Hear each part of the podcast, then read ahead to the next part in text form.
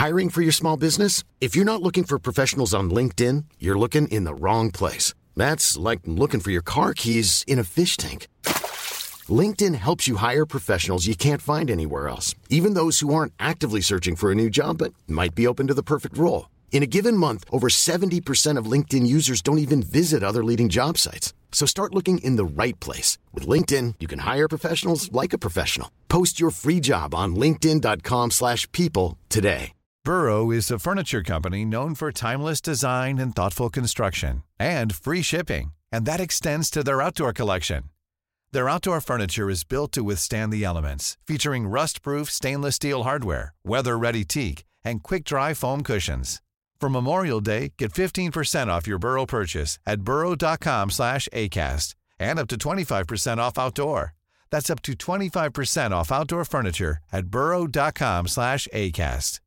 This is Paige, the co-host of Giggly Squad, and I want to tell you about a company that I've been loving, Olive and June. Olive and June gives you everything that you need for a salon quality manicure in one box. And if you break it down, it really comes out to $2 a manicure, which is absolutely insane. It's also so easy to get salon worthy nails at home with Olive and June. The difference between how your nails used to look when you did them yourself and now with the Mani system is a complete game changer. The best thing about Olive and June too is it's a quick dry. Dries in about one minute, lasts for five days, and full coverage in up to one to two coats. Visit oliveandjune.com slash perfectmani20 for 20% off your first system. That's oliveandjune.com slash perfectmani20 for 20% off your first system.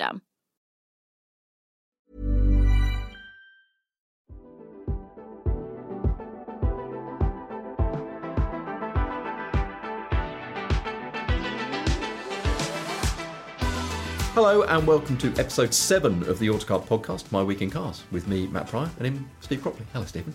Hello, Matt. How are you? Yeah, really good, mate. Yeah, really good. Over the next half hour or so, Steve and I are going to be expanding on our respective Autocar columns. Steve's is uh, A Week in Cars, and mine is Tester's Notes, which means this week we're going to be talking trials cars, electric rollers, worried petrol heads, and much more, including your correspondence. Now, you can write to us at autocar at haymarket.com. Find us on all the social media channels if you do want to get in touch. And a man who might want to remain anonymous has done just this. So, Steve, you remember a couple of weeks ago I wrote about Britain's worst driven car, I do. Citroen Xsara Picasso. Thoroughly agree with your verdict. well, I, I couldn't find any empirical data, but this Blake says this is a conversation I have often at work in a busy, fast fit MOT depot in southern England. The Xsara Picasso ranks for us as the least well maintained and cleaned vehicle currently in mainstream use. So that's starting to support. You're on it, mate. I Yeah, think, you're on it. exactly. Previously, he says the title was owned by the Renault Scenic Mark 1 and 2, and I believe on current form, the next holder will be the Nissan Qashqai.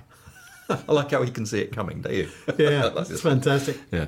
It's not that they are bad cars. No, quite, absolutely. Just that owners run them on a shoestring and only fix something when it falls off, but it takes all sorts. Uh, one last anecdote a colleague received a very nasty insect bite whilst MET testing a Picasso, Picasso with a particular filthy interior. So there we go. Britain's worst maintained car, if not worst driven. But I don't know, maybe it's both. And that gentleman gets the mug, which He gets a mug. Yeah, they've emerged. You've, have you seen one in the flesh? I, no, no, I've not seen. I've seen a picture. I've seen a picture. Yeah. Anyway, yeah. So uh, I will write to him anonymously and uh, offer a, offer a mug to him. So uh, let's talk your column, which starts the week with. I'm quite excited about this, Steve. Your experience of some trials cars. Yeah, I've got a bit matey with uh, Julian Fack, who's a umpteen uh, times British champion in sporting trials. These little cars that go up hillsides in impossible gradients and mud and God knows what. And he said, "Come down for a taster." So I did. Went to Long Compton in the Cotswolds, and there were 15 cars there, all owned by people who said, "Sure, have a go in my car." And Or such any of them. yeah, such nice, generous, straightforward people. I mean, we were doing whatever the car could do. You know, they're quite happy to see the thing driven at what it amounted to the limit. Yeah. But they're so capable, and and uh, it's such fun, really, to- messing around with this. These fiddle brakes, you know, that, that break individual rear wheels and steer the car. Right. You can actually turn left while on the fiddle brakes while turning right on the steering. It's Oh, wow. so You know, they're Oh, so, so, the power will just go to the yeah, other the, the other wheel. Yeah, the, the the the the rear wheel braking is more powerful than the steering. It's really interesting. And these are are they based on an existing model? These cars, or are they? There's a formula. built? There's a formula. They're very similar dimensions to an Austin Seven. Hmm. Started in Austin Seven land. because everything Ford- did. Yeah, it, Yeah. it did. Um, and uh, so Ford 10 engines, and then nowadays they use Suzuki Vitaras and stuff like that. There's one with an imp. Hmm. But, I mean, uh, it, they look simple, but the, but, but the refinement over the last 50 years or something, it just makes them all it, not exactly sophisticated, but really well developed. It's a, it's a, it's a lovely thing, and of course everybody's nice. There's Yeah. there's no filthy commercialism at all. You know, uh, they wouldn't know how to sponsor anything, Yeah. and the and the the tracks vary all the time. So, but it is a it's a fantastic test of skill. You can either fail um, abjectly, or you can cover yourself in triumph, and the and the difference is, you know, it might be sort of six inches on a track, or Oh, really? or how you hit the power, whether you do it a second before you should have, that kind of stuff. So they're man- manual gearboxes, aren't they? And then so is there some clutch? Uh, well, there, or is? Or are there is a gearbox, but you Right. but you normally in one speed. You just you kind of select a ratio before you have a go at the hillside. Okay. Um, but their engines are amazingly flexible. They can still be pulling at 800, 500 RPM. Oh, really? They're really fantastic. They run them on gas, which is which is very interesting because it makes it seem like a diesel petrol engine. You know, hmm. you know the very even idle and docility you get from a diesel at very low revs. It's like that. Right. Really good, great fun. I'm going to have another go. Really? Are you now? Here's the next question. I know you're thinking about buying a car for the festival of the unexceptional. You are a man who has a limited number of V5s available to you. Are, is what? Mind you, you don't need a V5 for one of these. Presumably No, they're not road could- legal, are they? But I would no, you- they're not road registered, or at least not in recent years. Dellows and things were. Right. But um, no, I couldn't do it. I couldn't get it past the steering committee, and also I wouldn't have the garaging. So, I, but people share cars, you know. So you can buy a, like they do with airplanes. You know, you can buy a third or something and go there with your mates because you, the cars are two seaters. They're crude, Okay. So that you drive and some other person moves around the car trying to improve the Oh, weight really? distribution. Gotcha. Are they? And they're lightweight, presumably, are they? Very light, ultra light. Yeah, sort of. Um, I don't know, 400, 500 Oh, kilograms. so little. Yeah. So they Oh, cool they thing. go well. They And really rear, go all well. rear-wheel drive. Is Yeah, that the part oh, the got to be rear wheel drive. Yeah. They have to use the the the, the rubbishest tyres available. No slippery diffs allowed. Okay. So you've got to you've got to organise your own traction, and if you that's the skill. It's great. That sounds cool. Like a pure, one of the purest. I mean, I like that in in terms of go karting and other pure driving experiences. I get. I think I there's a kick out of very straightforward link with go, with karting. Hmm. You know, good karting. That's really cool. That's really cool. Actually, I did get a note from Julian. So next time you go, Steve, drop me a note. I might come I'll, if I can. I'll come along as well. He would like I'd you to love go. to have a go. I'd love to have a go.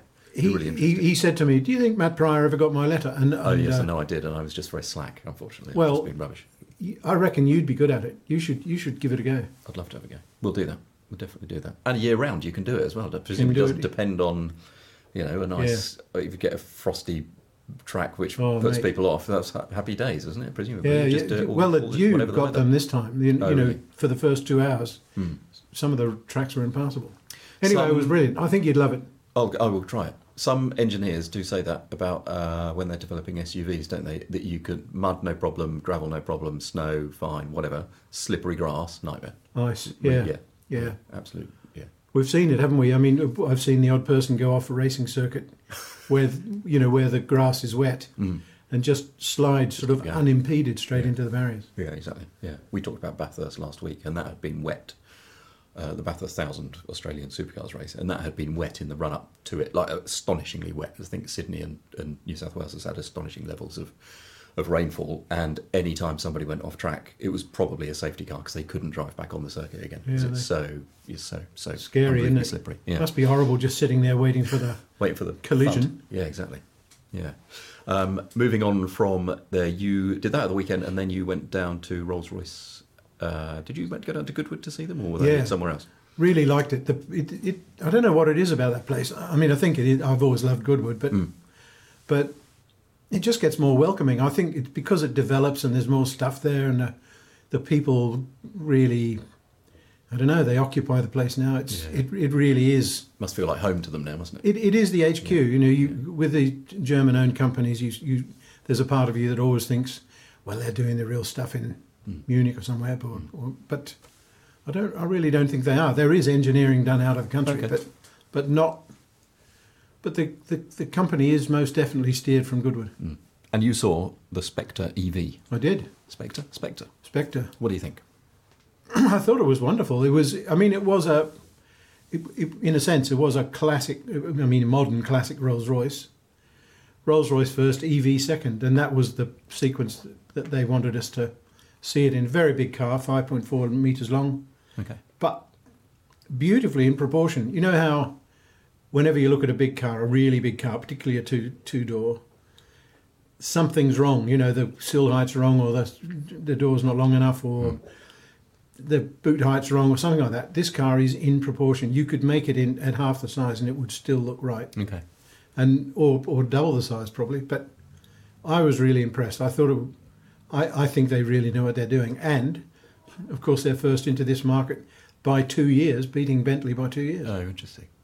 So when do we? When does the production one go on sale? Next year, I believe. Oh, so it is quite soon, imminent. Yeah. And five point four meters long. Is that longer than uh, Wraith and the? Not longer. No, I think. Uh, well, I think it's about Wraith about length, isn't it? Yeah. Yeah. Yeah. Proportionally, it's got a long bonnet. Very long bonnet. Yeah. But, but you you look at the bonnet and you say, "Gosh, that's a long bonnet," but then you stand back two further paces and you just works. And is that is the bonnet length because they like the proportions? Yeah. They, I, I spoke to the designer and he said, "We talked about having a short nose because Mm. it was possible, and then we binned the idea because we need a long nose." And they, you know, they just, you know, how particular they are about mounting the grill, Yeah. Mm. you know, on the right angle and the right, you know, getting the frontal, the the face of the car right. And of course, they did all that. Mm. Does look great, I must say, but it doesn't. I mean, it sounds ridiculous to talk about a Rolls Royce as being restrained, but I, I really felt that it there was a degree of restraint in this car. It was It's nice, interesting, isn't it? really nice. Because they talk about different owners for Phantom and Ghost Yeah, uh, saloons, don't they? They say a Phantom owner is very flamboyant and extravagant and don't mind the showy offiness, and a, and a, a Ghost owner is slightly more reserved. I mean, I think any, any Rolls Royce is slightly ostentatious, it, I suppose, but is this more at the refined, restrained yeah. end than. I mean, I'm sure there'll be owners who find a way to cover them in zebra stripes and have Yeah. gold-plated wheels and all that stuff. But, but the car they showed us was, was very nice mm. indeed. Do they have expectations around sales figures or things like that yet, or, or not? Uh, sales figures, but reluctant to commit. I think. Okay. because it's it's it's a it's a sort of trajectory. But they they've got you know inevitably lots of interest.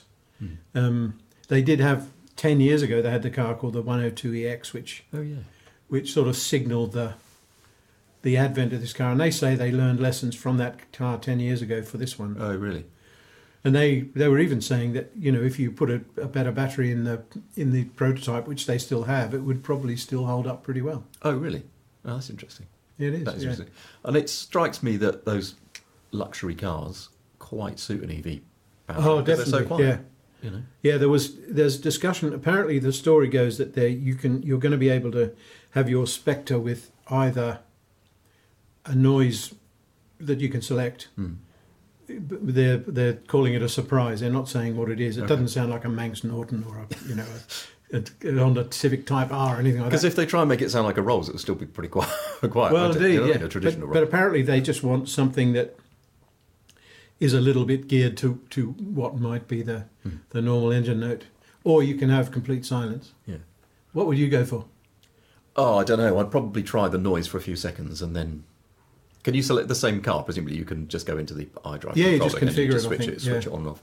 I think we drove uh, a BMW i4 M50i the other week, and that's got a thing called Iconic Sounds, which I think the music film score composer Hans Zimmer wrote, and you have it on for about 15 seconds and then turn it off. Basically, you go, Yeah. oh yeah, that's interesting. Yeah, no, I'll just go without it. I've always been sort of mesmerised by refinement, so Hmm. I, I would just I would just have nothing. I think I'd have nothing because uh, the of all cars on sale, I think the music system, and the audio quality in a Rolls Royce is better than any other car I drive, new car I drive, and I'm sure that's because you get rid of the rest of the noise. It's so quiet the rest of the time that actually the the environment to listen to music in is finally acceptable. Whereas most cars, I just the the road noise, the wind noise, it's a terrible environment to try and listen to Yeah. music in. I think Yeah. hard music.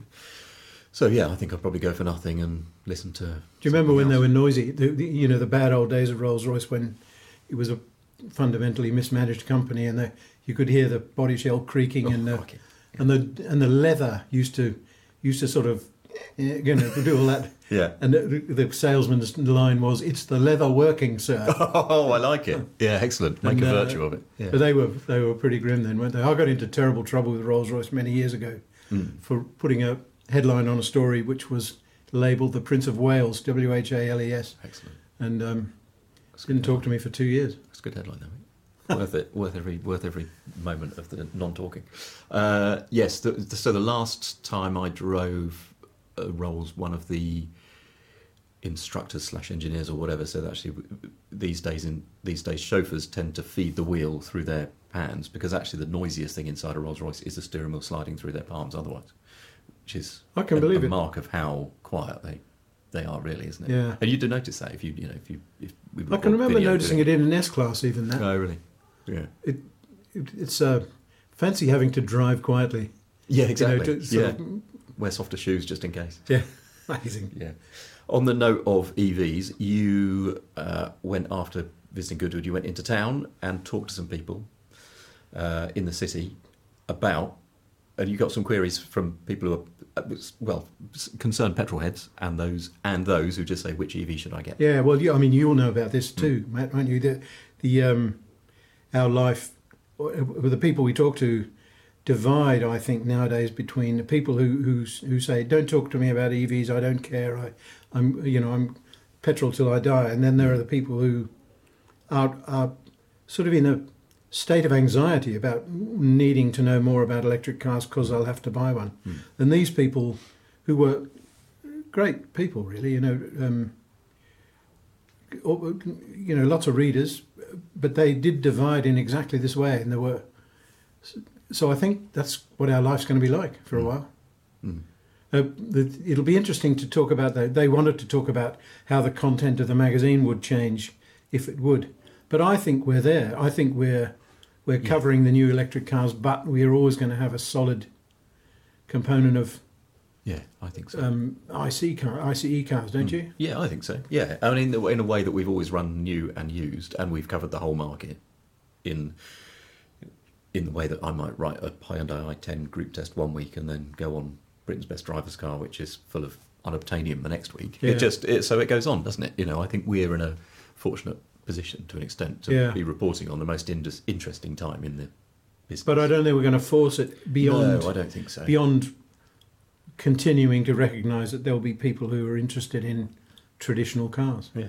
We, because we are interested in Well, traditional we cars, of yeah. course. Yeah, and there's yeah, and there's there's enough of both, aren't there? That's the other thing. It's Yeah. not like there's a shortage of either one. And I get I get like you, I get friends and relatives saying, "Oh, can I can I have an EV yet? Does it fit my existence yet? Will I have to buy one? And the you know, do I have this?"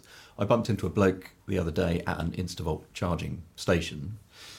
Uh, clearly does all right for himself because he was charging his Q4 e-tron and he came out of the coffee shop and he spotted the car I was in, started chatting about it because I had a photographer with me and he said, I've also got a 911 and what's it? And we're just thinking about whether we drive the Q4 e-tron to the south of France on holiday or whether we take the Porsche. And I was thinking, crikey, that is, that is an interesting challenge. I don't know if I would want to drive to the south of France guaranteed on an EV. I don't know how good the French fast charging network is on motorways and things like that. Tesla drivers say it's okay, don't they? Yeah.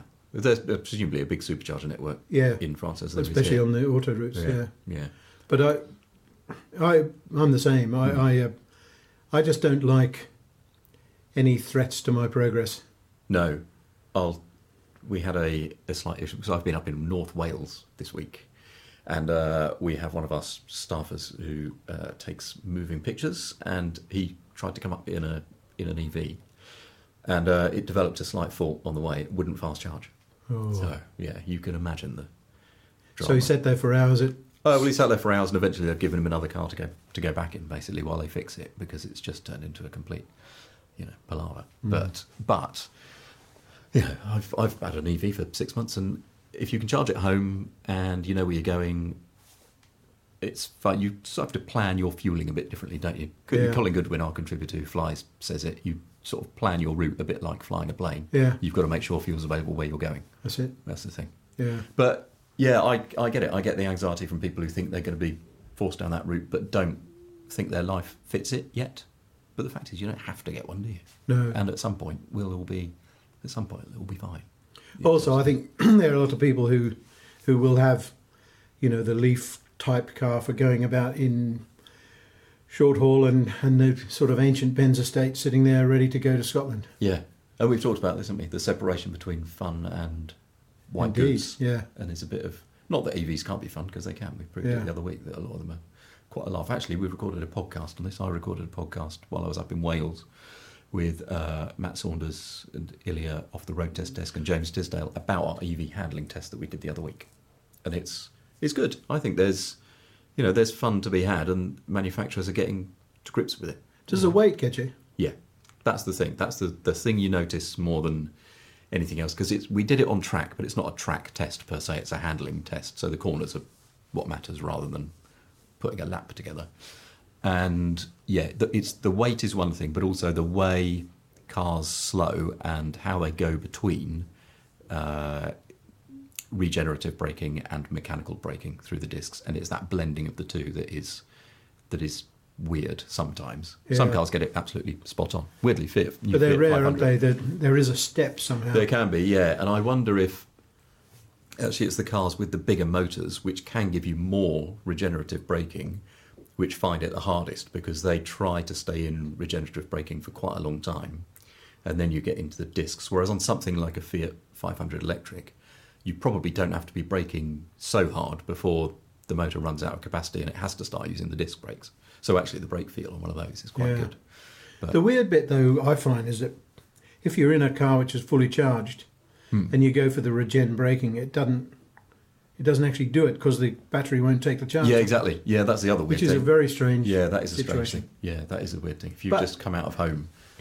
First world problem there. Well, it is. Yeah, it is. Yeah.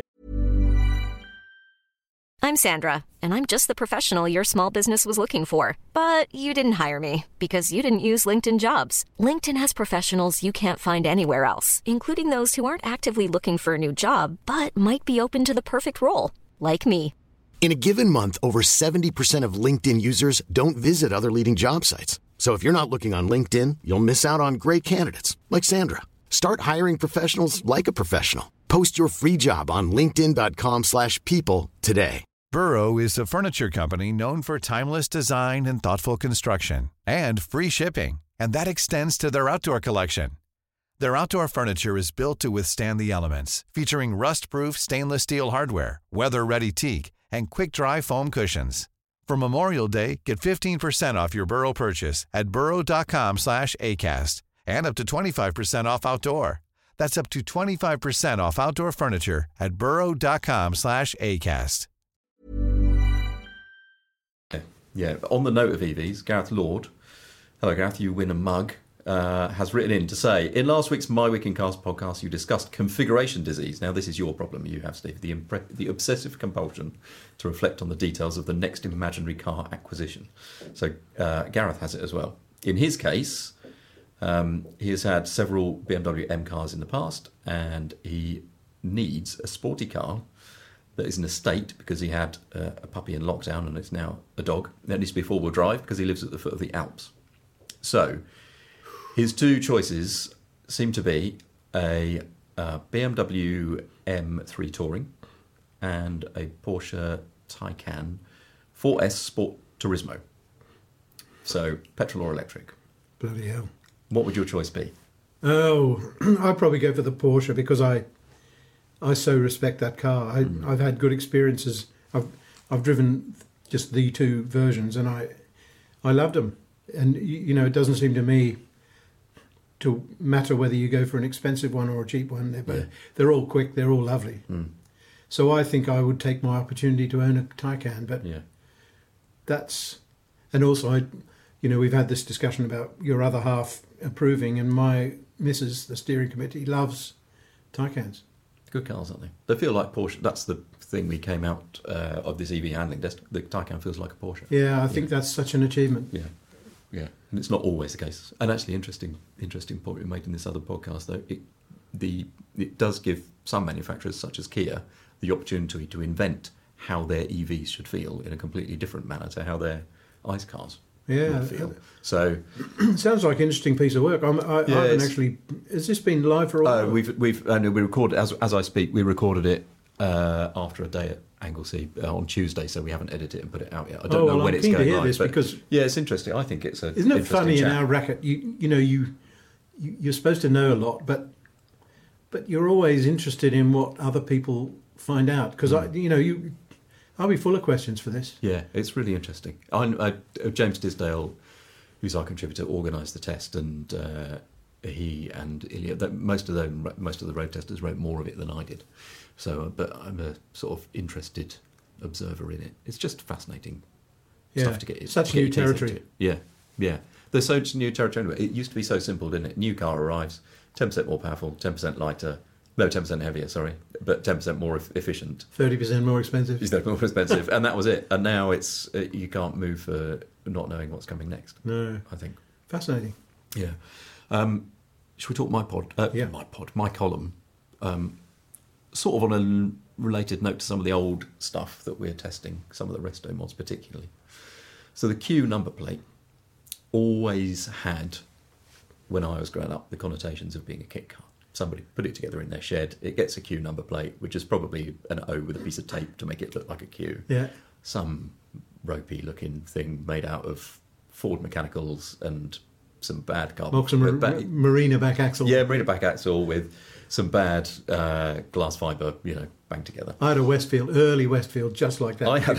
I had a Westfield like that as well, yeah, which I liked. I thought it was really Me good. too. Me yeah, too. really Some bugger terrific. swiped it. No, Yeah. that's outrageous. I hope I didn't buy it.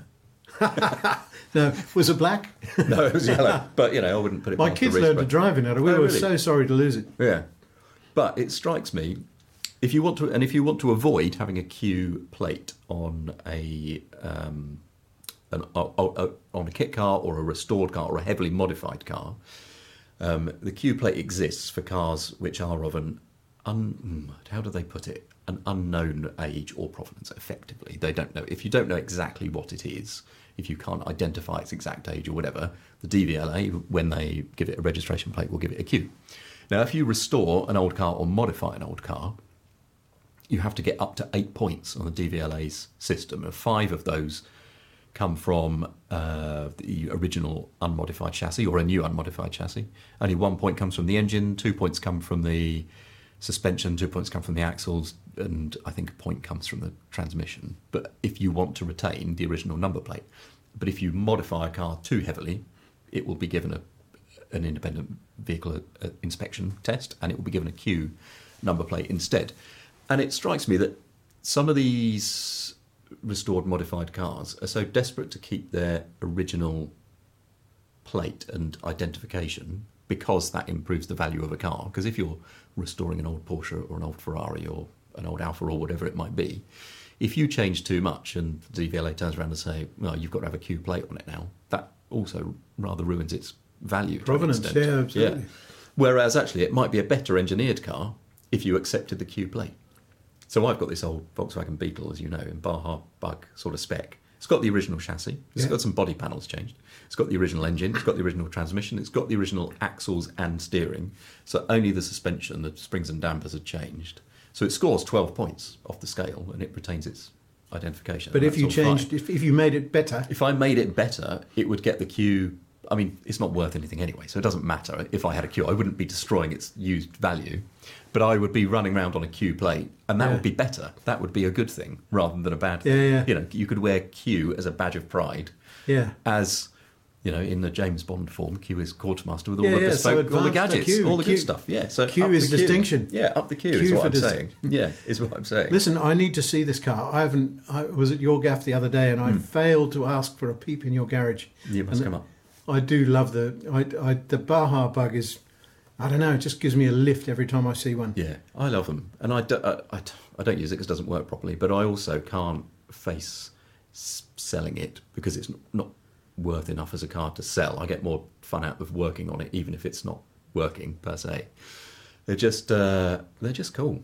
They're Yeah. just really cool. No, I need to see And it. when it when it does run, it just Bring it in spreads it runs. joy. Yeah, I will do. Yeah, it just spreads joy wherever it goes when it when it does. Uh, the problem with it at the moment, I think, is carburetors and old and new fuel, which is hygroscopic, Scopic, yeah. and that has uh, that has caused some corrosion in a couple of bits in the in the car, which I have just replaced.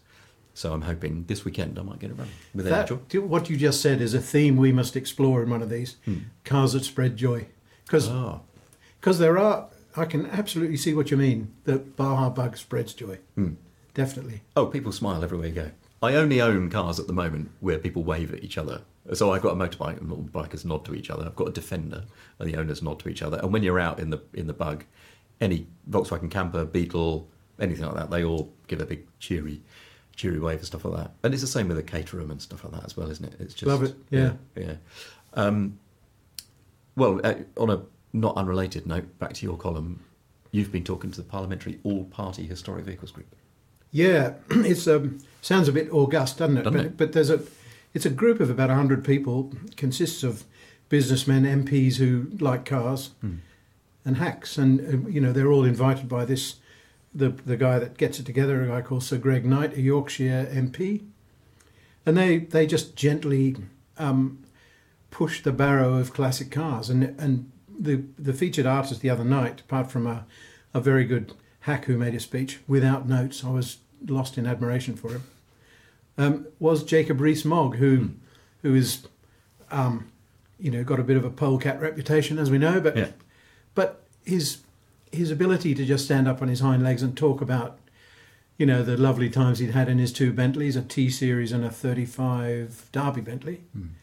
and how he bought them and so on, was absolutely mesmerising. And and the thing he said two things that I thought were really important. One was there isn't a single person in the Palace of Westminster that wants to harm the future of classic cars. Good. But we need we need groups like this to just gently put forward the case all the time. So Greg Knight is doing a damn good job. And the other thing he said, which I don't know is true or not, but I'd love to test. Maybe you got a black plate car, but he said, I believe that black plate number plates cannot be read by speed cameras. Oh, And um, it strikes me that somebody bold has to go and do 100 miles an hour through. I'm not. Gonna, well, I'm not sure I'm going to try that. I'm not sure I'm prepared to try that. That's interesting, isn't it? It but is. then they always say, "I don't know." Do you reckon that's true?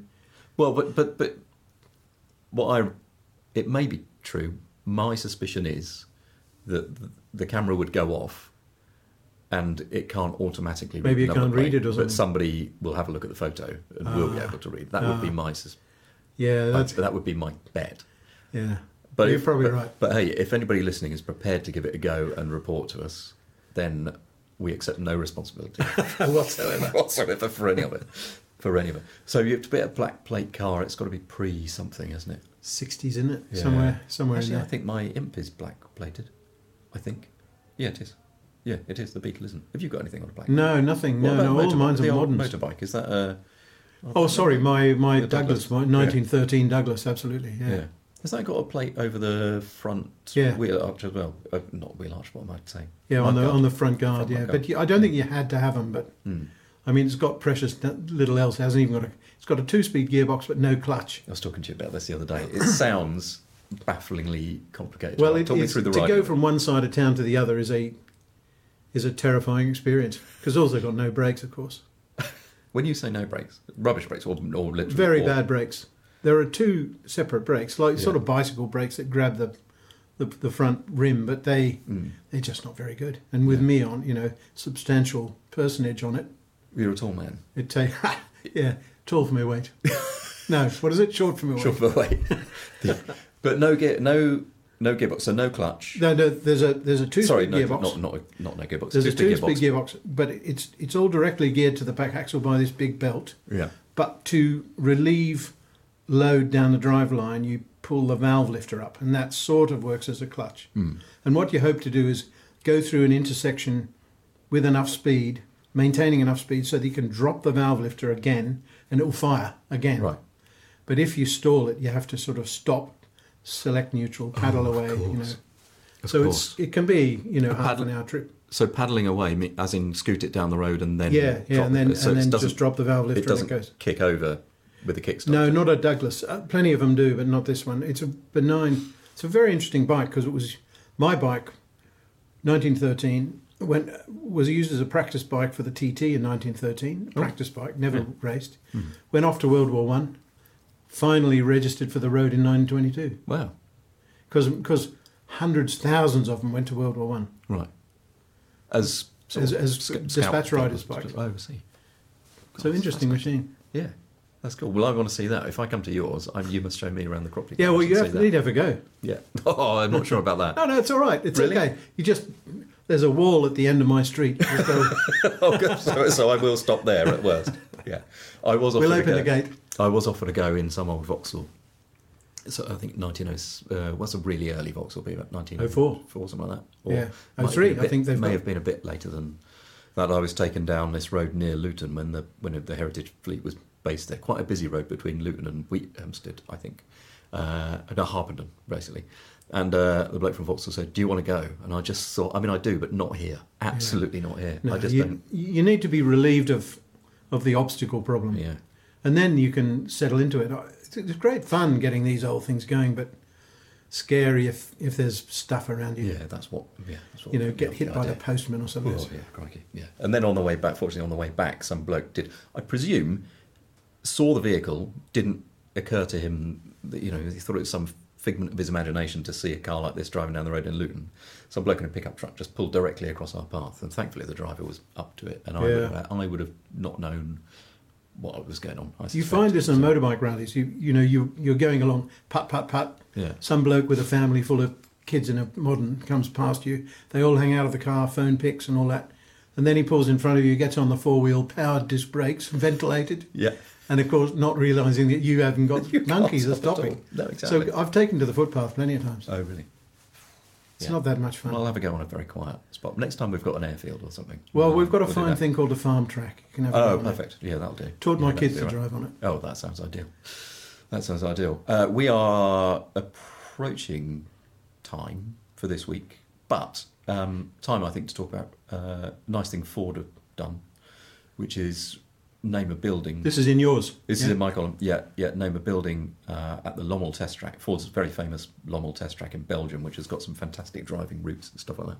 And they've named it after Richard Parry Jones, who died last year and was their global product development That's him, yeah. vice president. And you knew him well, didn't you? I did. Well, I think he, he, he knew us all well, didn't he? He, he was a he he knew the value of hacks, and he and he was a person that could talk freely, and so we loved him, and he he saw you know that we could we could help with some of the projects that he was underway uh, had underway. So yeah, we all got on very well. Yeah. But he was he was a slightly terrifying driver. I don't know if you remember. He he. Uh, Well, I never drove with him, but I've heard the stories. Yeah. He, um, Somebody said he'd crashed surprisingly little in the given given how fast he drove. It was. Uh, you used to go to his house in Saffron Walden early, a few prototypes positioned there, and then you would set off through this route that he knew intimately and you didn't. And but you you you were suddenly doing these warp speeds past people's bathroom windows. You know, at, at sort of half past seven in the morning, and uh, it was a it, concentration was required. Yeah, I can believe that. But yeah. but of course he he he was responsible not only for the for the huge improvements to the to Fords, but he but also to making everybody else do it. Hmm. You know, VW were appalled by the fact that they their cars were not as good as a Focus. Yeah. Well, now- one of the Golfs was delayed, wasn't it? As they got a Focus, and then was it the Ford Mark Four, maybe something like that, late Yeah, yeah. nineties, something like that. They got a they get they got yeah they got a Focus and went, oh, crikey, we've got to get this. I remember better." talking to Ferdinand Piëch about this. You know, the boss, the the revered nine one seven blokey at VW. He said, we were talking about Richard Parry Jones in a very rare interview, and he said, "Yes, we tried to hire him, but he was paid more than me." So no thanks. yeah, and I th- uh, so there, I found a quote uh, when I was just writing about this earlier, and in 2000 he told the Society of Automotive Engineers in the States. He said, "What our society wants us to do is invent the technology to make personal private transportation sustainable." 20 odd years ago. I mean, it couldn't be more true today, could it? Yeah, no, not at all. He, he yeah, he was um, he was a remarkable bloke. Wonderful. Yeah.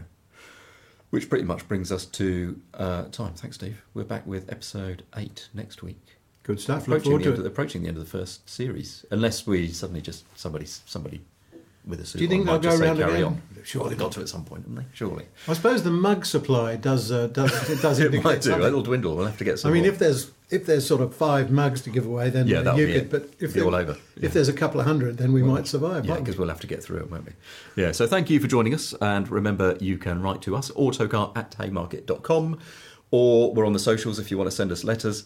Uh, you can find us at autocar.co.uk. Um, Autocar is on YouTube. We're as an 800,000 subscriber channel. Uh, we're on um, digital subscription. And the old fashioned stuff, we're in print every week as we have been since 1895. Cheers, Steve. See you next week. See you, mate.